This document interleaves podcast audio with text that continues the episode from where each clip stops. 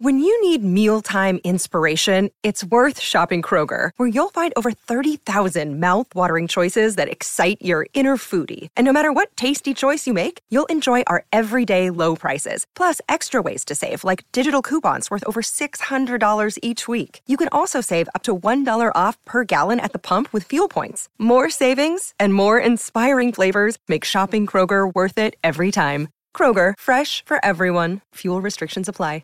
Another day is here, and you're ready for it. What to wear? Check. Breakfast, lunch, and dinner? Check.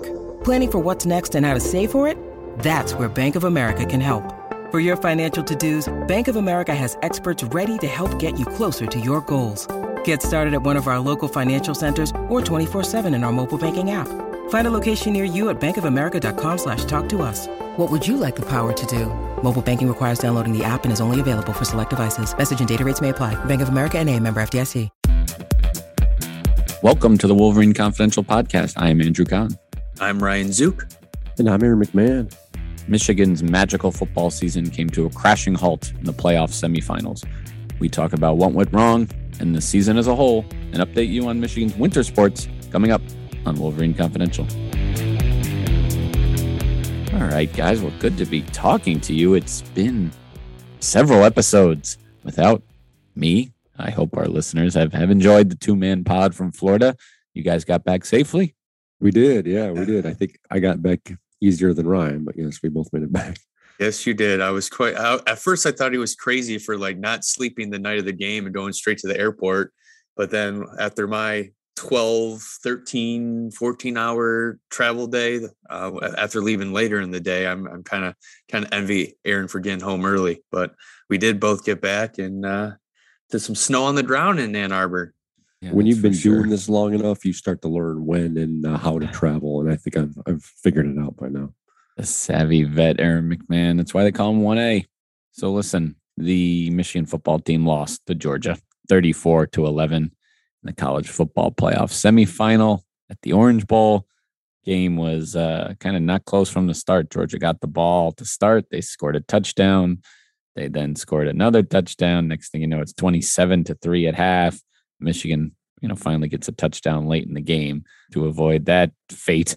But it was it was just a dominant effort. And I don't know. I kept going back to Ryan's story earlier, you know, well before the game talking about the recruiting rankings on these two rosters.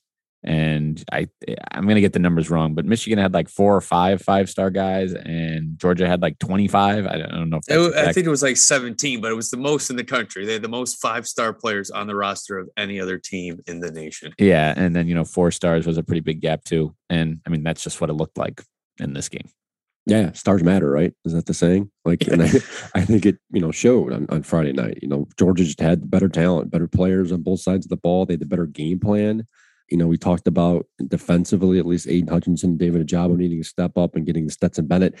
They didn't really have an opportunity to do it. Georgia got rid of the ball quickly. They hit some big plays got up early and that wrote like she wrote it like it was over and by halftime it's what 27 to 3 michigan couldn't score they couldn't couldn't stop georgia stetson bennett i think played you know arguably you'd probably say one of the best games of his career they were just no match the bulldogs I, think I fell in, into the trap of like, I mean, talking to other Georgia folks at the game. I mean, they were saying like all this narrative was how bad Stetson Bennett is and how Georgia needs to make the change. And then like, I mean, I still picked Georgia to win, but it was only by a field goal. And then all these Georgia fans and, and some of the reporters are like, yeah, I think Michigan has a good shot to win. Stetson Bennett's terrible. It needs to be JT Daniels. And then he goes out there and I'm like, you guys are complaining about this guy. I mean, oh my gosh, he can move. He threw some great deep balls. I mean, obviously it was it was a lot of the quick passing game, but still, when he dropped back, he was he aired out a couple dimes to some running backs, tight ends. It didn't matter who. So I'm like, this guy is good, or at least he played really well on Friday. And and yeah, I think a lot of people were wrong in their predictions. That's for sure it seemed like everyone was like a lot of the Michigan writers had Georgia winning, a lot of the Georgia writers had Michigan winning, and, and I think I said it for all week. I'm like, I didn't know what to make of this game. I wouldn't surprise, and I, I was telling people this. I wouldn't have surprised me if either team won this game. Now, I didn't foresee Georgia running away with this game early. Yeah. Um, just like I wouldn't have expected Michigan to run away with it early, but it is what it is. Georgia was a better team. We said it all season long. You know, Georgia was number one, ranked number one for 11 of the 12 weeks or whatever it was, that team showed up Friday night in Atlanta or in, uh, Miami. Yeah, in hindsight, maybe just put too much stock into that game against Alabama instead of actually looking at the previous 12 games and saying, I guess that's who Georgia was, because that's certainly who they were on Friday night. You know, Michigan, there was no one or two plays that were going to change the outcome of this game, which I think made it easier, you know, for Jim Harbaugh to kind of swallow and and and speak about this game. But this wasn't the Michigan team we saw for 13 games either. Let's not pretend that this was Michigan's best game of the season. It was their worst and they looked nothing like the team they had, especially you know in the previous two games against Ohio State and Iowa. Because you just look at some things that had they've done well all season. You know, the offensive line, protecting the quarterback and creating holes for the running backs. That did not happen. Neither of those things happened on Friday. And then you mentioned Ojabo and Hutchinson getting to the quarterback. No sacks and and not even that many hurries on Friday. And then the third thing is just like all these other little things. Like the running backs, did, did a running back have a fumble for Michigan all season? I mean, I don't recall one. Oh, Edwards. Edwards had one. Yeah, Edwards had one, but not not not either of the big two. And Corum has one uh, on Friday. Cade McNamara, smart decisions all year. I mean, the one touchdown into the end zone was just like, ah, I'm just going to throw it up and see what happens. So there were just little things like that throughout the game that you hadn't seen from Michigan all year. No, you nailed it. I mean, uncharacteristic mistakes. And I think I said this in the lead up to the game. The team that made the more mistakes is probably the one that was going to lose, and Michigan made a bunch. Yeah. And when you when that compiles and you do that against a really good team like Georgia that doesn't give up many points to begin with, and then scores 27 in the first half, you don't stand a chance. And Michigan by the, by halftime didn't. I, I think the writing was on the wall at that point you nailed it. You know, Jim Harbaugh after the game said that you know we didn't play our best game, and Georgia played one of their best, and that's yep. that's the result. This is a tough spot for Michigan because I think coming in, a lot of folks were just happy that they were there. No, I I, I will say, you know, obviously, if you're there, you do absolutely want to win it, right? But eh, when you look at the body of work Michigan had done all season long, they were expected to be here. The the low expectations coming into the year you know, it was hard to be mad about that one after after the end of the game. You know, they had so many things go right for them all season long, you know, and then it all comes kind of crashing down at the end. It's easier to get mad or upset if this was a close game or one yeah. call didn't go your way, whereas this was just a blow off from the very beginning. Yeah, very much so. And, and, and Andrew mentioned Ojabo and Hutchinson. I mean, for Ojabo, he didn't even really get a chance to get on the field much because Georgia was so good on first and second down. There was no pass rushing situations on third down for or second down for Ojabo to to be in there. I mean, Georgia was picking up chunk yardage almost every play. And yeah, I mean, Ojabo only played 26 of 69 snaps. And I mean, he's your he's your number two pass rusher, one of your best players. And when George is moving the ball so effectively early on uh, in sets of downs, it just it was just a, a rough, rough game for for both sides of the ball for the Wolverines. And yeah, Aaron, like you said, Michigan should be happy they they got there. But I mean, if you're a fan, you're probably a little bit disappointed that they weren't at least competitive on, on the biggest stage. One more thing, and two on the Ojabo and Hutchinson thing. If you go back and watch the film, it, it, was clear as day that was the game plan. Stetson Bennett was getting rid of the football quick. You know, they weren't giving them much time to get to the, the, the quarterback. And like you said, Ojabo wasn't on the field much to begin with because they weren't in those pass rushing third and long situations yeah. Michigan craves so much. And then if you go back and watch the tape too, I mean, they were doing a very good job at, at, blocking Aidan. I mean, it was not only the tackle, but they're chipping with the t- tight end or running back, and they're doing it effectively. He was he had a really tough time getting past the first and second level. Whereas if you go back and watch some of these bigger games, whether it was Ohio State or Iowa, it just wasn't the case. So Georgia came in with a very good game plan. They executed it perfectly. You know, Michigan's strengths were neutralized, and when you do that, you know Michigan's defense looks average to below average, and that's what happened Friday night. Yeah, they were able to get you know linebackers and, and defensive backs in tough one-on-one situations that they hadn't really faced much of the year because you know the backside of this defense was still not elite. I didn't think all year, but you know you can mask some of that when you get to the quarterback. And then on the other side of the ball, I don't know if there were a lot of plays where some of Michigan's fastest players were getting caught by like defensive linemen. I mean, some large men uh, that could run. I mean, it was, and some of the hits in this game. I mean, it seemed like almost any time a Michigan player did get into the open field, whether it was a running back or or a quarterback, ooh, they took a pop that you know you you could hear. Uh, you know, I'm sure at the stadium and on TV and everything else. It was it was an impressive game, and you know now sets up a national championship that uh, I and I'm guessing many fans across the country could not care less about.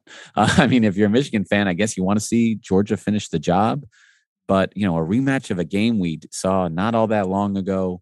You know, two teams that have been in it recently, an Alabama team that wins it every other year. I, it's just yikes. This is not not an intriguing national championship matchup a rematch of a game that wasn't even close either. Right. It wasn't even like it was like down to the wire. So like what happens if and I was thinking about this the other day. What happens if Georgia wins this game? I mean, obviously Which when the I think they national will. yeah, if they but they win the national championship, but it's like it's one one. You almost Yeah. you almost want to play a third game. I don't I'm sure no one really wants to see it, but it's like but it's like then you got both teams have a win, you know? It's like Yeah, I don't know. know exactly. That's what that makes it. Yes, it makes it tricky. I mean, but you could kind of see this coming in with these two playoff semifinals. That this was a, there was a chance for this happening. Yeah, I, I did see a stat the last time. There's been four other times where two AP top five teams have played uh, twice in the same season. So they were you know both top five in both matchups, and in all four previous times, the team that lost the first game won the rematch in a blowout. Now. This is the only time where the first game wasn't close. Usually, the first game was within one score. Uh, in this case, Alabama won won pretty handily. But every time the other team came back and won in a blowout. Most recently, well, Clemson, Notre Dame last year. But you saw with Alabama in 2011 over LSU, losing nine to six in the regular season, and then then winning 21 nothing, I think, in the in the national championship. So that bodes well for Georgia, a very motivated team. Alabama without a wide receiver that it had in that game against Georgia. I don't know. I can definitely see why Georgia is is favored just as they were, you know, in the first matchup, but we'll see. Any parting thoughts on Michigan? Because Aaron and, and I think you hit it on the head as far as, you know, it's disappointing to lose like that in your final game, but you know, the season like they exercise so many demons this season. You know, they beat Ohio State, they won the Big Ten. They bring a lot back next year. Like there's a lot to be hopeful about. And it's like, all right, you you climbed one mountain. Now the next one is is getting to that level of Alabama and Georgia, which you're you got plenty of company not reaching that level, but they're they're on their way. Yeah, I mean, Jim got the monkey off his back. Everyone who was, who was criticizing and wondering if this was going to happen, he did it. I mean, not only did he beat Ohio State, but they actually won the Big Ten championship. So there's a lot to like there. I think the next task is trying to figure out how to get back to the playoff and not only getting back there, but winning it. Uh, that might be a little bit more difficult, but they're certainly positioned. I mean, they, they got, like you mentioned, they've got some guys they expect coming back. They are going to lose some talent. They're going to, some guys are going to have to fill, uh, fill, especially on the defensive side of the ball. But they, they, they kept, after the game, they kept talking about the foundation they had built Mhm. and the leadership that had grown from this, and just the camaraderie this team has developed all season long. And I've been on this beat since 2017, and I haven't seen the. the everyone wants to talk about culture. I guess I'll use the word culture, Mhm. but I haven't seen that that so successful. You know, as as this year. I mean, it was it was it was clear as day from the get go. It continued as the season went on. Now, obviously, winning has a lot to do with that but you can't have winning without culture either. So Mhm. it should parlay nicely into 2022. Whether they can duplicate what they did this year, I don't know, but I certainly think there's going to be some more optimism and more folks talking good about Michigan in the offseason than than last year. Yeah, I think. I mean, we were together how many days in in, uh, in South Florida? I mean, and, Too long. and I, mean, I a, a popular discussion point among beat writers for for multiple outlets was was next year, and it's like you look at the schedule next year, they they could easily be heading into that Ohio State game. I know it's early, but they could easily be undefeated heading into that game. I mean, their non-conference schedule isn't very good. Like Colorado State, Hawaii, and UConn, I think. Yep. Uh, I mean, you get Penn State at home. You don't play Wisconsin. I mean, this is this is a, a, schedule that is very winnable, at least on paper, right now for for Michigan. So yeah, there there, will be an opportunity to continue what they built this year. But again, a lot. I mean, look how how the preseason projections were this year for the Big Ten East and, and how they transpired. So I guess you never really know, but looks like Michigan should be in pretty decent shape heading into 2022. September 3rd, 2022, Colorado State visits the big house. That will be the next Michigan football game we'll have to discuss. And so we turn the page to a new year and some new sports. I know a lot of fans now turn re- officially shift their focus to, you know, their winter sport of choice. For many, that is men's basketball. Uh, that team is seven and five, well outside the top 25, not getting any votes, coming off a loss on Thursday in Orlando to UCF, 85 71, completely fell apart in the second half. Let UCF shoot 72% from the floor, made all eight of their threes in the second half, and they lose 85 71, dropped to seven and five. Non conference chapter of the season over.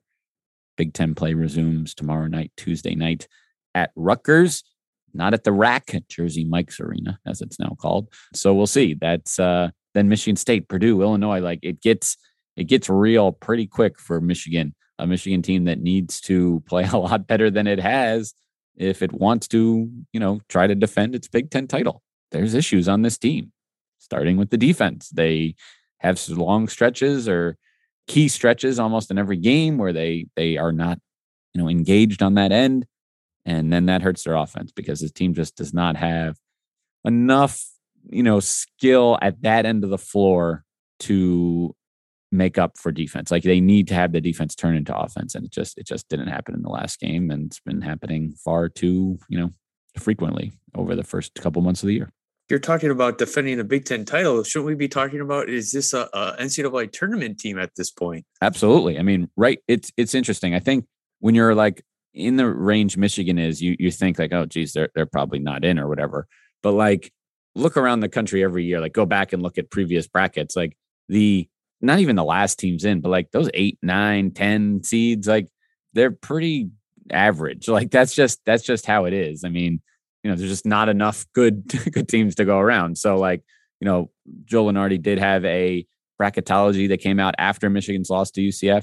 Michigan was a nine seed. I mean, that's not and that's not taking into account anything they did in the preseason. Um, it's solely like what they've done so far. So like they're in right now, but yeah, not not in great shape. I mean, you know, you figure you need like a 500 record in the Big Ten. That that should do it. And I don't know. That's kind of what they're looking at right now. The way they've just been so up and down. So we shall see. We'll, we'll see if they can turn it around again. It starts Tuesday uh, at Rutgers.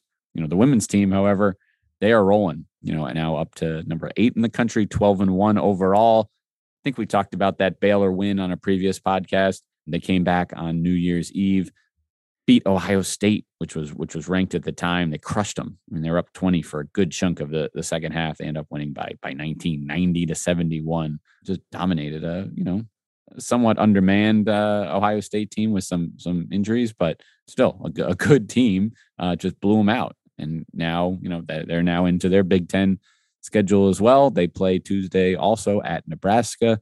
Uh, then Rutgers comes to Crisler on Sunday, and and they get going from there you know, some of the bigger matchups don't come until a little later down the road, Maryland, Indiana, Iowa. But yeah, this Michigan team looks particularly deep.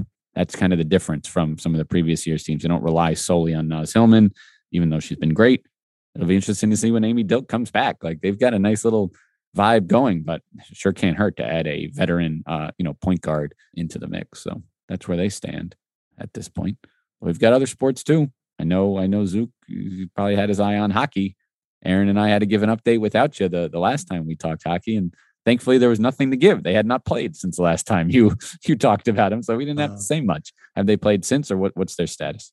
Yeah, yeah. I mean, while we were in Florida, I mean, hockey was kind of an afterthought at this sure. point. I mean, they had the, the Great Lakes Invitational, which yep. first time I don't, I think possibly ever or a while that it hasn't been in Detroit. Mm-hmm. But don't really, they they played one game on on the 29th against Michigan Tech. They tied, but like even before they played that game, they announced that the Western Michigan game was canceled. So I found it kind of confusing why they kind of pre-planned that that Western game. It sounded like it was mutual to not play out of possibly COVID concerns. But yeah, they've only had one game hmm. since then, and it was that tie against Michigan Tech. Obviously, Michigan was missing a, a, lot of key players who were at the World Junior Championships, which also was canceled. So uh, really unfortunate for I think I mean four or five Michigan players that were that were competing for Team USA and, and Team Canada. So yeah, they don't they don't get back on the ice until this weekend against the UMass, and then return to Big Ten play January 14th and 15th at home against Penn State. But yeah, I mean, still a, a really good season so far, 14 and six. Yeah, I mean, so in, in a good position and we'll we'll see if they can can build on that when uh, when the second season second half of the season begins this weekend. That's our uh, sort of winter sports update here, and that'll be kind of the focus of of podcast going forward, while still keeping an eye on the football team. We can kind of close with that, you know, for for both of you guys. like what are things that could happen we should be looking for in the next couple weeks I, I, I imagine you know transfers uh nfl draft departures possible coaching changes those are those are usually the big ones but yeah what what in particular might might happen in uh, in the near future yeah, the coaching thing is typically a big thing right about now. That usually the carousel is is winding or going around quickly. That isn't the case at this point. Most of the head coaching jobs in college football have pretty much been settled. There are assistants that are moving. I think it so far it's relatively quiet on the Michigan front. Josh Gattis' name has come up. He came up for the Oregon or the Virginia job that has since been filled. So at, at this point, I, it would not surprise me if Jim Harbaugh goes into 2022 with this with the same exact coaching staff, which is probably a good thing for for camaraderie and everything else. Um, but yeah, departures are going to be a big thing here in the next couple weeks. It looks to be that Erick All is coming back. I haven't gotten definitive word yet, but he he posted something on Instagram the other day without saying he was coming back, certainly signaled that he was coming back. Um, but we're waiting on decisions from a multitude of guys. Um, David Ojabo and Aidan Hutchinson, obviously, we expect to leave. Daxton Hill, I suspect, will leave as well. So we'll see. As I mentioned, Michigan's probably got some holes to fill on the, on the defensive side of the ball more so than the offensive side. So we'll see. And drafts coming up the end of April. Aidan Hutchinson's name is still expected to be, uh, you know, bandied about in the top five despite the you know the, the lackluster performance Friday night. So a lot to look forward to here in the next couple of months. It doesn't really stop, and then you know before we know it, spring practice gets going. Shoot, probably mid mid March. There you have it. So that's that's what we'll be looking forward to and, and talking about in future episodes, as well as you know, kind of really focusing on on basketball and, and hockey. Well, good to be talking with you guys again. Thank you to our listeners for for sticking with us through the year 2021 and now into 2022. So happy new year to you all and thanks for listening.